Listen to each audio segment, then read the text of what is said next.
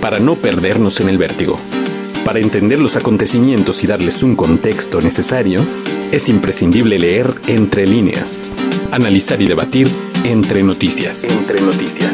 Una producción de rubenluengas.com.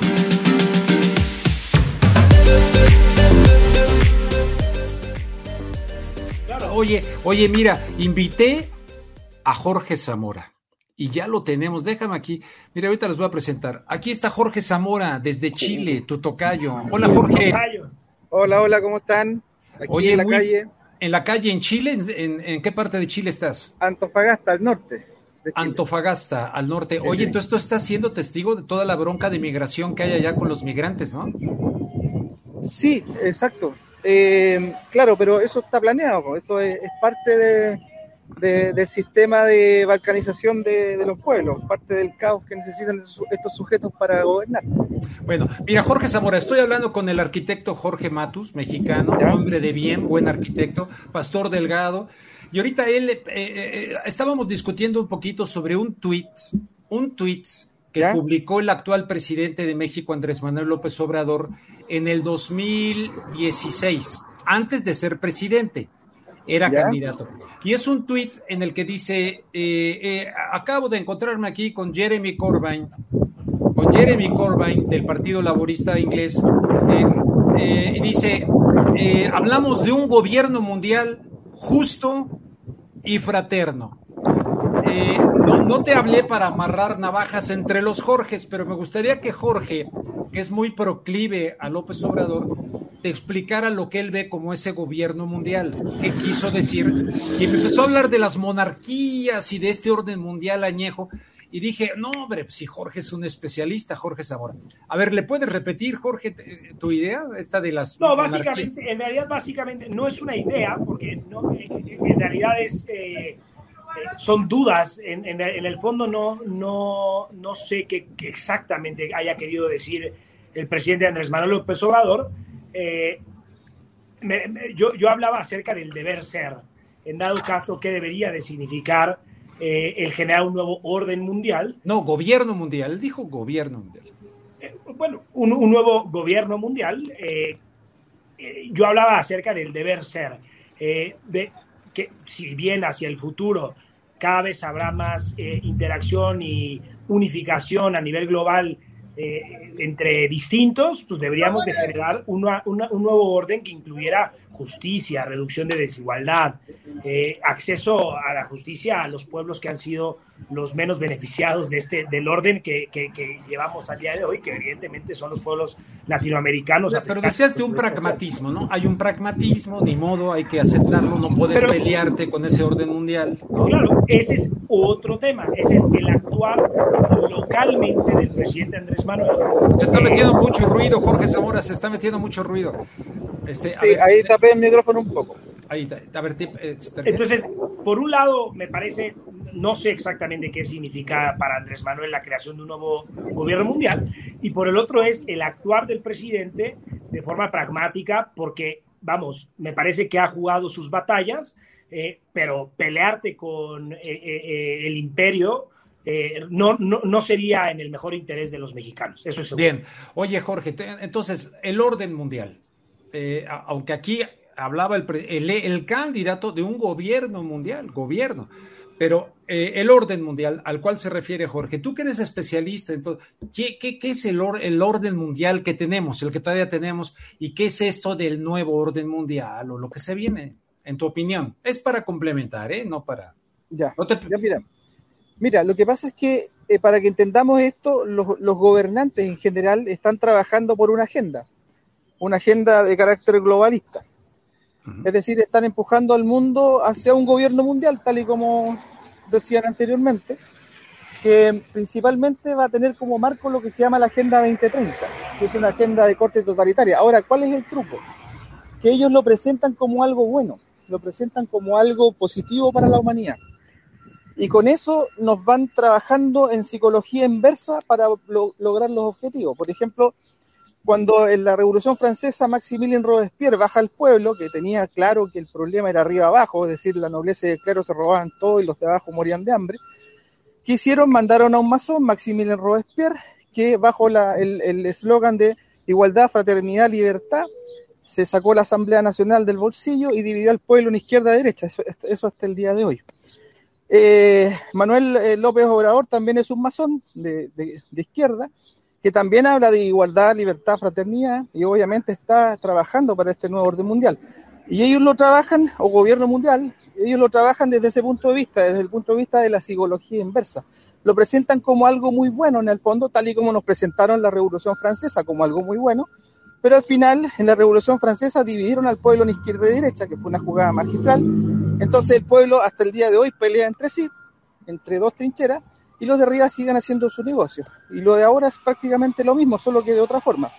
Ellos van a empujar la Agenda 2030 y, y nos van a meter en este, este sistema totalitario, en donde principalmente ellos van a pretender Perdona, pero estoy en la calle. no, no, no, adelante, adelante. Mientras no vayan a arrestarte a ti, todo está bueno. sí, no, todo bien. Ya, entonces, eh, este sistema totalitario en el fondo lo van a empujar. Eh, si ustedes leen los, los, los 17 objetivos sustentables, se pueden encontrar con los dos primeros que tienen que ver con la pobreza y el hambre. Y si leemos entre líneas, en el fondo lo que pretenden es acabar con los pobres a través, eh, eh, es decir, con los pobres y el hambre, acabando con los pobres. O sea, no se trata de un sistema de eliminación de pobreza, sino que de eliminación de pobres. Y por eso es que estamos viendo esta, esta vacunación masiva compulsiva. No, más que no, hables mucho de eso para que YouTube no me... Me acaban de ah. regresar mi canal Aguas, ¿eh? eh trata de ser YouTube friendly, por favor. Ya, ok. Ok, bueno, todos sabemos lo que se está haciendo a nivel global. un, un, experimento, en el fondo no, no, no son realmente vial, eh, inyecciones como se supone que deberán ser. Y, bueno, ¿y cuál es el objetivo? Reducir población. Están obsesionados con reducir población y, y, a eso vamos, en el fondo. Este gobierno mundial... Uh, ya nos cortaron. Ha reducido el número de personas. A ver, Jorge, te veo con ganas de hablar. el Jorge el mexicano. Sí, eh, es decir, eh, sin duda alguna me parece que hay una preocupación eh, importante sobre qué va a suceder con eh, las clases eh, pobres del mundo hacia el futuro. Alguna vez lo platicamos, de que Rubén, eh, este profesor israelí, que habría que debatirlo a él como persona, pero más allá de la persona, planteó la idea. Yuval, Noah, Yuval Noah Harari, en donde él, él mismo hace un planteamiento que, que, que, le resulta muy preocupante y es el siguiente. A la fecha, no hemos, eh, la humanidad, no hemos podido eh, generar un sistema de gobierno que brinde eh, seguridad y dignidad al sector proletario, aun cuando en la actualidad ese sector aún tiene poder sobre el, el opresor, porque tiene la capacidad de huelga de la mano de obra que sigue siendo necesaria. Él lo que plantea es que en las siguientes tres décadas, encaminados al, al 2050, eh, ese sector de la población dejará de ser necesario para el sistema. Y, nada más peligroso que miles de millones de seres humanos que sean irrelevantes a un sistema que es todo menos compasivo, ¿no? Jorge, Jorge chileno, Jorge chileno. Sí, totalmente de acuerdo. Sí, ese es el planteamiento. Es decir, eh, tal y como decía Turner, hay demasiados comedores sobrantes. El dueño de CNN. O como decía el príncipe Bernardo. Turner, eso dijo, ¿sabes?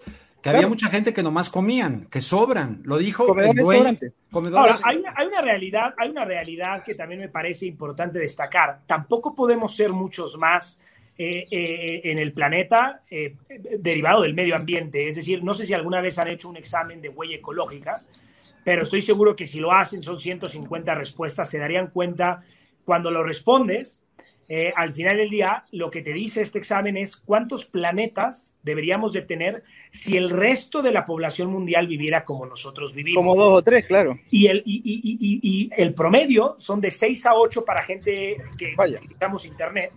Eh, es de seis a ocho planetas si todos vivieran como nosotros. Pero ¿por qué empezamos a reducirlo? ¿Qué no, tal Si, empezamos con nosotros cuatro, ¿te gustaría? a, ver, a ver, Jorge, Jorge chileno. No, no desde una reducción, ojo, de la población, sino de una medida cautelar hacia el futuro. Es insostenible que ah, seamos 30 mil millones de seres humanos en 30, 50 años. ¿no? Jorge. Claro, lo que pasa es que en este momento somos cerca de 8 mil millones de seres humanos, pero no se trata de que el mundo esté sobrepoblado el mundo no está sobrepoblado. Lo que pasa es que nos están metiendo en ciudades y son las ciudades las que están sobrepobladas.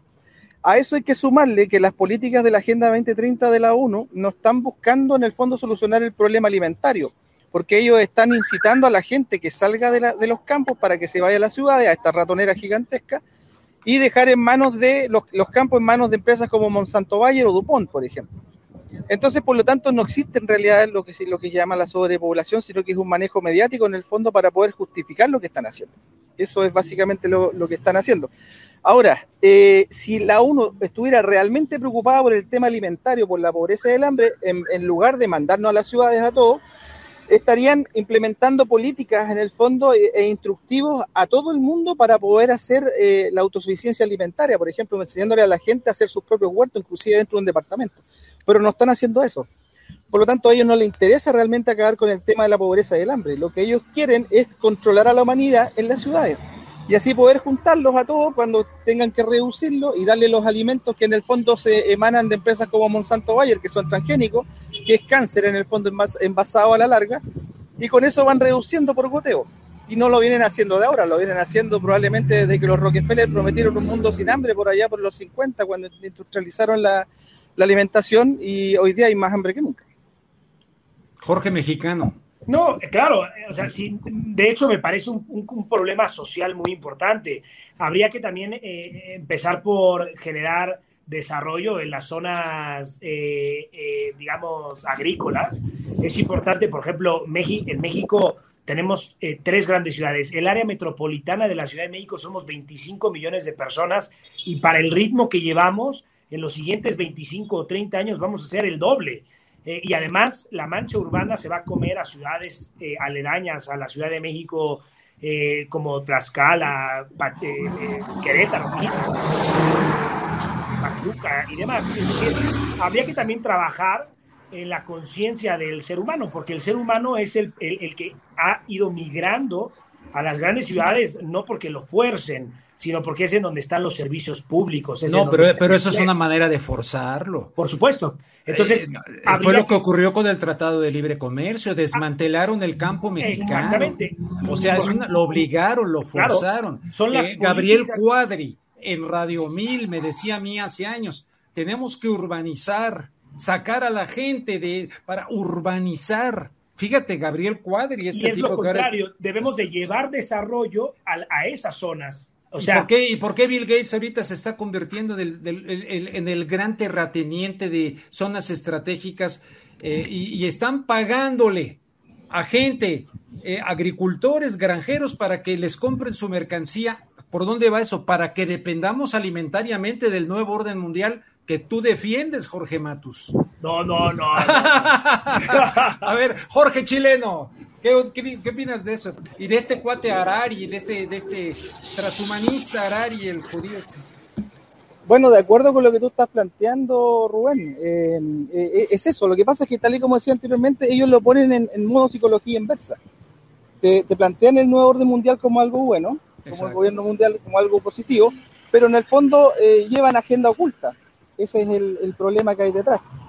Y tal y como tú, estás diciendo, o sea que se está invirtiendo en campos, se está invirtiendo en la industria alimentaria, y obviamente que es para lo mismo, es decir, para exactamente lo mismo que, está levantando Monsanto o, Bayer, que es prácticamente la misma empresa. Jorge Mexicano, a ver, Jorge lo que es que la cosa es qué políticas vamos a apoyar, es decir, porque podemos hablar del orden mundial de algo tan efímero como, como, como suena, aunque sabemos que es real.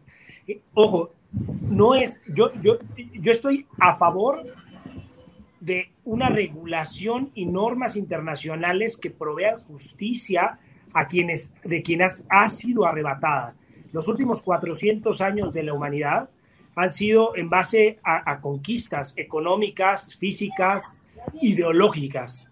Evidentemente, el resultado que tenemos al día de hoy es la, la miseria y la desigualdad que viven zonas como Latinoamérica, como África y como el sudeste asiático, que han sido los saqueados. En ningún momento, eh, bajo ninguna circunstancia, apoyo una, una política de este tipo. Pero ¿de qué es de lo que estamos hablando?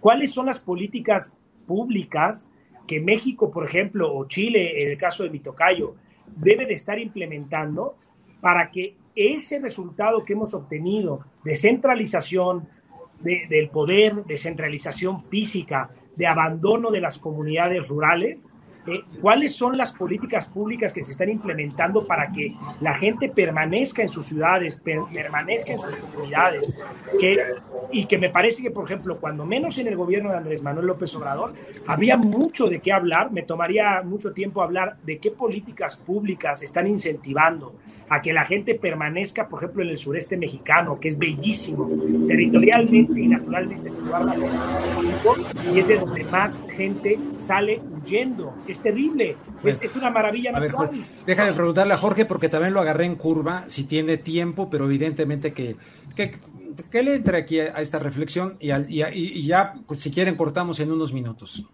Claro, o sea, solamente de qué políticas públicas hablamos para saber qué vamos a hacer, porque nos la podemos pasar toda la vida culpando al orden mundial, pero, pero ¿qué hacemos localmente? ¿Qué hacemos nosotros para transformar nuestra realidad?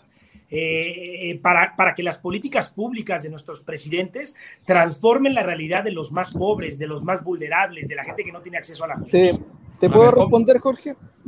Mira, el problema que tenemos en todas partes del mundo prácticamente es que las políticas públicas en el fondo son políticas internacionales. Y nuestros presidentes en el fondo están bajo secuestro, o están vendidos o están amenazados, porque los presidentes que no se, no se prestan para esto son asesinados. Eh, por poner solamente un, ejemplo. Los tres presidentes que se negaron a, a, ponerles inyecciones a su pueblo, los tres están muertos, Burundi, Tanzania y Haití. Entonces, por lo tanto, todo el resto de presidentes tienen que bailar al, al ritmo del internacionalismo instalado y no existen políticas públicas en el fondo de lo que tú estás planteando, no existen porque están siendo controlados desde fuera. Es una política 100% globalista y es en todas partes igual, es decir, en ninguna parte están promoviendo que la gente vaya a los campos. Por ejemplo, Libia, eh, Muammar Gaddafi en Libia, en la Libia de Gaddafi, se promovía el, tema de la, granjería entre, entre los ciudadanos. Inclusive el Estado libio les entregaba a los ciudadanos todo el pack si querían ir a la agricultura, les daban la tierra, les daban las máquinas, les daban todo para producir. Y nosotros lo que estamos viendo hoy día en todas partes del mundo es todo lo contrario, es sacar a la gente de los campos y meterla en, la, en las ratoneras llamadas ciudades. Eh, ¿Qué opinas de lo que decía Jorge Matos de que nos podemos pasar toda la vida echándole la culpa al gobierno mundial? Yo no estoy de acuerdo con Jorge Matos, déjame decir, este, tú, Jorge Zamora. Es que, eh, eh, sí, eh, claro, es que lo que pasa es que si nosotros le echamos la culpa al, al, nuevo orden mundial y nos quedamos sentados sin hacer nada, obviamente que nosotros vamos a ser en gran medida responsables, porque no vamos a estar haciendo nada. Y si vamos a estar esperando que nuestras autoridades políticas hagan algo, no va a pasar nada, porque ellos trabajan para ello. Trabajan para el sistema. Sí, es decir, o sea, tenemos una realidad la realidad es que el mundo ha sido controlado por élites políticas y económicas. Ahí está la realidad. Podemos pensar que ha habido cambios, podemos pensar que ha habido revoluciones, podemos pensar que eh, y analizar que se han remodelado esas monarquías, literalmente, y se han actualizado para seguir en control del sistema. La cosa es, ¿cuáles son las políticas públicas de cada uno de nuestros países? No hay. Que, que nos encaminen a, a, un sistema mucho más justo para no los hay. pobres. No existen, porque la política pública, entre comillas, que hoy día se quiere implementar en la Agenda 2030, y esa agenda no es para acabar con la pobreza, es para acabar con los pobres. ¿Tú qué opinas, Jorge Matos, de eso, de la Agenda 2030? No es para acabar con la pobreza, es para acabar con los pobres, dice tu tocayo chileno. Eh, o sea, a ver, Puede ser, puede ser. Me parece que no hay certezas absolutas. Eh, lo, lo que a mí me parece es que, otra vez, ¿cuáles son? O sea, ni México ni Chile van a influir de forma relevante para modificar una tendencia de este tipo. Lo que sí podemos trabajar como latinoamericanos es qué vamos a hacer, por ejemplo, con la CELAC. ¿Realmente la vamos a fortalecer? ¿Realmente vamos a generar un organismo que, que nos permita generar políticas públicas de y para los latinoamericanos? Eh, ¿Cuáles son las políticas públicas en Chile que ayuden a reducir la desigualdad? Eh, que México y Chile, por cierto, son dos, junto con Brasil, dos de los países más desiguales de América Latina y del mundo. Eh, entonces, a mí me parece, con, con, todos los defectos y, y, quizás pragmatismos que no gusten, que esté implementando el presidente Andrés Manuel López Obrador en México, sí existen muchas políticas públicas que están beneficiando a los más pobres de este país. Eh, yo lo veo así. Me parece que, eh, ¿cuál es el pragmatismo del que yo hablo? Que es hasta cierto punto fácil como, como ciudadano, como periodista, como investigador, lanzar, y es además necesario lanzar la queja de lo que no se esté haciendo bien, pero una vez que te pones en los, en los zapatos de la presidencia de la República, también es importante como ciudadano saber reconocer qué está en las manos de un presidente, cambiar del, del, orden mundial y, y, en, y, qué cosas tiene que dejar correr para concentrarse en, en, aquello que sí puede cambiar. Y de ahí el dicho. Bueno, sí, o sea, es un, es un gerente, es un administrador del nuevo orden mundial con el cual no te puedes pelear, pero que no me venga a mentir que somos un país soberano, porque no lo somos. Desde la independencia de México no fuimos independientes, ya estaban ahí los. Por favor. Nosotros somos colonia gringa desde hace 150 años. Digo, porque hay que emanciparnos de la ingenuidad, Jorge. Jorge mexicano, te lo digo con todo respeto. Eh, porque, pues sí, está muy bien, pero eh, los medios de comunicación han venido ocultándole el mundo a los ciudadanos. Y si no entiendes, aquí, ayer fui al Capital 21 y tal, la, la gente está concentrada en México como si México tuviera en sus manos su destino y no lo tiene. ¿Tú estás de acuerdo? ¿Chile tiene en sus manos su destino o depende de estos tipos que lo gobiernan, que están al servicio de los eh, poderes fácticos exteriores, eh, Jorge Zamora? Ya se me congeló, Jorge, qué lástima. Bueno, es que te digo que lo, a ver si se logra, a ver si se logra, ahí ya, escucho ruido. Eh, Jorge, te decía, este, los países tienen la posibilidad de decir, adiós, yo voy aquí a dirigir mi destino, somos totalmente soberanos, o somos gerentes que estamos administrando un poquito este nuevo orden mundial desde dentro de cada país.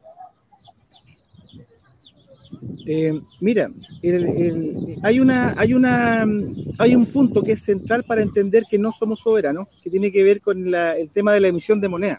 Claro. Los países no son soberanos porque no controlan su economía. Entonces, si tú, por ejemplo, analizas los bancos centrales de Chile, de México, de Argentina, de Brasil, de Estados Unidos, de China, de todas partes, tú te encuentras que son bancos eh, eh, que están controlados desde la City de Londres, eh, con la emisión de monedas. Si tú, por ejemplo, acá en Chile nosotros queremos emitir pesos chilenos, tenemos que importar divisa llamada, la divisa llamada dólar. Y el dólar es, es impreso o emanado de la Reserva Federal, que no es de Estados Unidos, sino que es un banco privado. Entonces, por lo tanto, un país que no controla su propia economía, que no, es capaz de controlar su propia moneda, no puede llamarse soberano. Somos controlados económicamente desde afuera, prácticamente todos los países del mundo.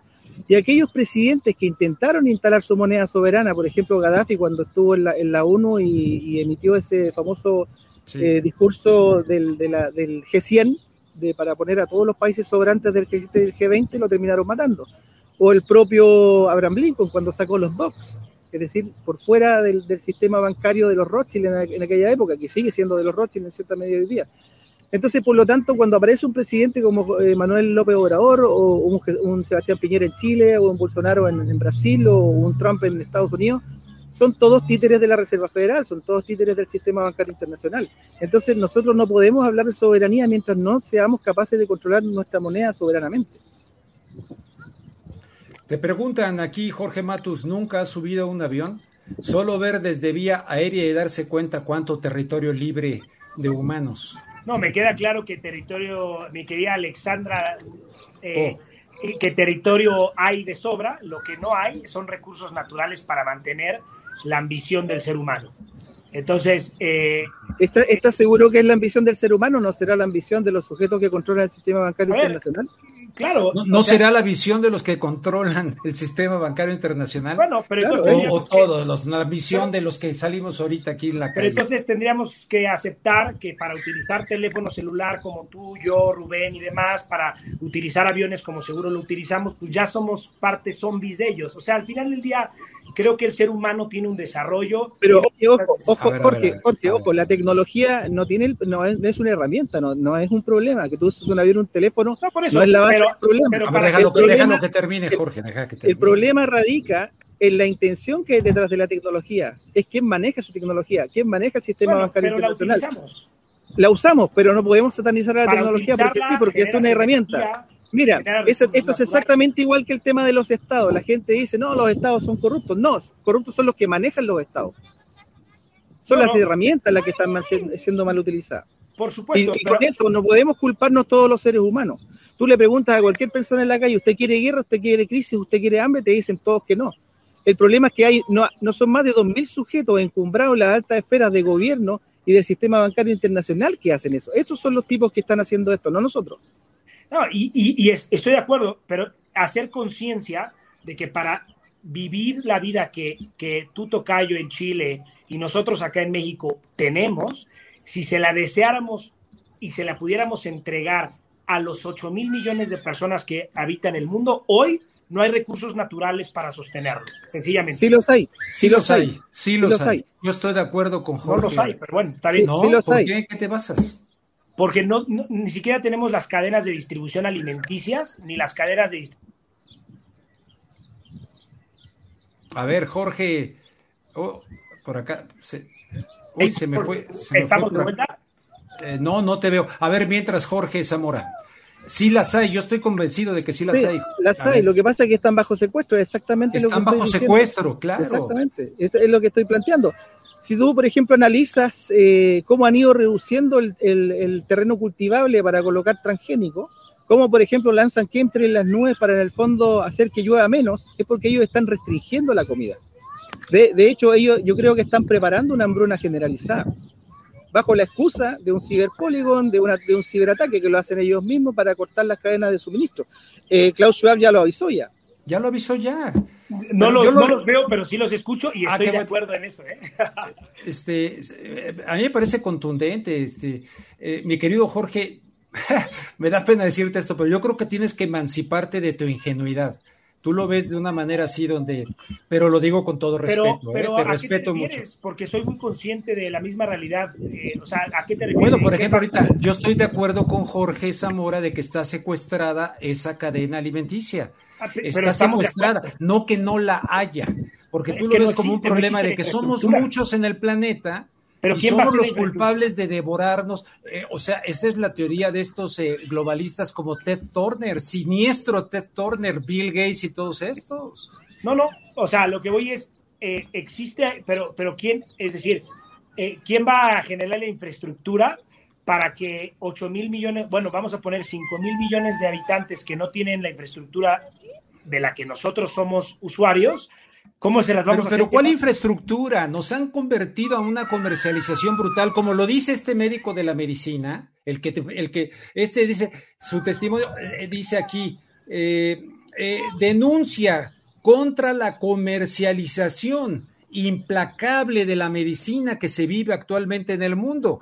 E, esa infraestructura de la cual hablas, es que todo lo han reducido a una mercancía y a una compraventa. Y ese es el problema del neoliberalismo, invadiendo todas las áreas de la vida y expulsando en esa globalización neoliberal a millones de seres humanos que no pueden ser los arquitectos de su propio destino porque están están siendo víctimas de ese esquema de secuestro de una dictadura brutal de mercado que ha secuestrado esa posibilidad, que ha secado ríos, que ha estado... Eh, no, sé si me explico, Jorge Zamora. Mira, nuevamente me remito al tema de la Agenda 2030. Si la ONU estuviera enseñando, eh, inclusive a la gente en departamentos, a cultivar su propia comida, se acaba el problema del hambre inmediatamente, en prácticamente todas partes, todas partes del mundo. Pero esa no es la política que ellos están implementando. Ellos quieren seguir secuestrando los campos y quieren seguir metiendo a la gente en las ciudades. Exacto. Jorge Matos, vamos a terminar. Tu conclusión, mi querido Jorge Matos, y qué buen debate, qué bueno que no estemos de acuerdo, donde todo mundo piensa igual, nadie está pensando, y esto es lo que se tiene que hacer en los medios. Sin duda. A ver, tu conclusión, Jorge Matos. Sin duda, pues eh, mi conclusión, eh, bueno, creo que quedan muchos temas eh, abiertos, ¿no? es, es, muy interesante poderlos conversar. creo que son, son dos realidades, la realidad local y la realidad internacional. Eh, yo, yo haría un hincapié, es decir, ambas forman parte de nuestro contexto eh, y de nuestra vida diaria, pero son dos tipos de análisis. Eh, uno es el, el hacer en el, en el, digamos, en el nuevo acuerdo entre las naciones hacia el futuro y el otro cómo, cómo trasciende eso hacia políticas locales que mejoren la vía eh, pública, la vía... Y, se los pongo de esta manera. A veces nos preocupamos demasiado, después tendríamos que irnos a lo, a lo municipal, porque nos preocupamos demasiado por las decisiones que se toman a nivel federal y de repente la solución y lo que realmente puede transformar la vida de las personas día a día está en las alcaldías, en los municipios, en lo, en lo local. Entonces, eh, me parece que si queremos resolver al mundo resolviendo eh, el, el, orden mundial, me parece que es un error. Creo que tendría que ser de abajo hacia arriba, ¿no? en este caso. Bueno, tu conclusión, mi querido Jorge Zamora. Bueno, ahí concuerdo con lo que está planteando el tocayo. Eh, tiene que ser de abajo hacia arriba. De hecho, tenemos que eliminar el sistema de democracia representativa, porque estos representantes se representan a sí mismos, al partido político, a la coalición, al grupo económico, a la multinacional, pero no al elector. Uno va a hacer la raíz del voto, pero estos tipos hacen lo que quieren con el voto, con el poder soberano del pueblo. Entonces son dos cosas básicamente, es de abajo hacia arriba, es decir, un sistema de democracia directa, hay que acabar con la democracia representativa porque es un fraude. En ninguna parte del mundo los partidos políticos han permitido que gobierne la ciudadanía. Es un secuestro también. El sistema de secuestro de la política, la, la mal llamada democracia eh, representativa. Y lo otro que les mencioné anteriormente es el tema de la moneda soberana. Eso es un gran tema que ningún partido político en ninguna parte del mundo toca. Es decir, si nosotros no somos soberanos desde el punto de vista de ejercer una democracia directa y no controlamos la, emisión de moneda, vamos a seguir exactamente en las mismas. Mucha gente dice, ah, pero es que implementar todas esas cosas es muy largo, 100 años. Bueno, serán 100 años, pero si seguimos apostando al sistema de dinero-deuda y seguimos apostando a la, a la falsa democracia representativa, el problema va a ser eterno. Oye, Jorge, pues eh, veo que también hay mamertos en Chile, ese que dio el arrancón en ese carro. Así que, mamertos decimos por acá, para no decir palabras feas. Ese que se arrancó así. Oye, Jorge, pues te agradezco mucho a ambos Jorges, muchísimas gracias. Gracias. Este, eh, gracias, Jorge Matus. Gracias. Y gracias, Jorge Un abrazo muy fuerte hasta Chile, Tocayo, mi querido Rubén, Pastor, qué padre poder platicar y lanzar ideas. Sí. hacerlo más seguido, creo que es así como vamos a construir un mejor mundo, un mejor país, una mejor comunidad, lanzando ideas, debatiéndolas y, construyendo. Me parece que a, eso se debe eh, el interés de, conversar el día de hoy. Bueno, ándele pues, eh, Jorge, pues estamos en contacto, eh, Jorge Zamora, y no me has mandado el contacto de este español, hombre. Ah, que me mandaste un correo electrónico, ahí lo voy a ver, ¿eh? Sí, ok. Bueno, te mando un fuerte abrazo allá y luego platicamos de esto de la migración venezolana y la crisis tremenda que ha habido ahí donde andas. Perfecto, ningún problema. Un gran abrazo para ti y para Jorge también. y también para Pastor Delgado. Muchísimas gracias en verdad, ¿eh? a ambos. Quitamos fuerte abrazo a todos. Fuerte abrazo, te fue, se fue la imagen. Bueno, fuerte abrazo, Jorge Matus, qué padre conversación, mi querido Pastor Delgado, como la béisbol. Eh, Rubén, estuvo buenísimo y muy intenso el debate. Estaba yo ahí platicando con nuestros amigos del chat y demás. Eh, quiero aclarar que obviamente no se hagan algunos ahí sus telenovelas. Justamente de lo que se trata es eh, un debate, es justamente confrontar pues las diferencias, exponerlas y tal. Como saben, siempre todo eso fue en el contexto de, del mutuo respeto que se tienen entre todos ellos. Eh, siempre, siempre eh, entiendan eso porque tal vez se ha perdido esa costumbre de, del debate, porque precisamente lo que más falta en estos tiempos es debate si tuviéramos este tipo de debates todo el tiempo, incluso con temas delicados que no permiten aquí, la gente ya estaría más acostumbrada que lo normal y lo lógico es de repente diferir en algunos temas, incluso Rubén y yo hemos diferido en algunos, pero es lo lógico y es lo normal. Entonces, eh, recuerden, esto es un debate y siempre con todo el respeto, no se armen ahí sus telenovelas de repente, uno que otro, uno que otro. Entre noticias. Una producción de rubenluengas.com. Conducción, Rubén Luengas. Edición, Pastor Delgado.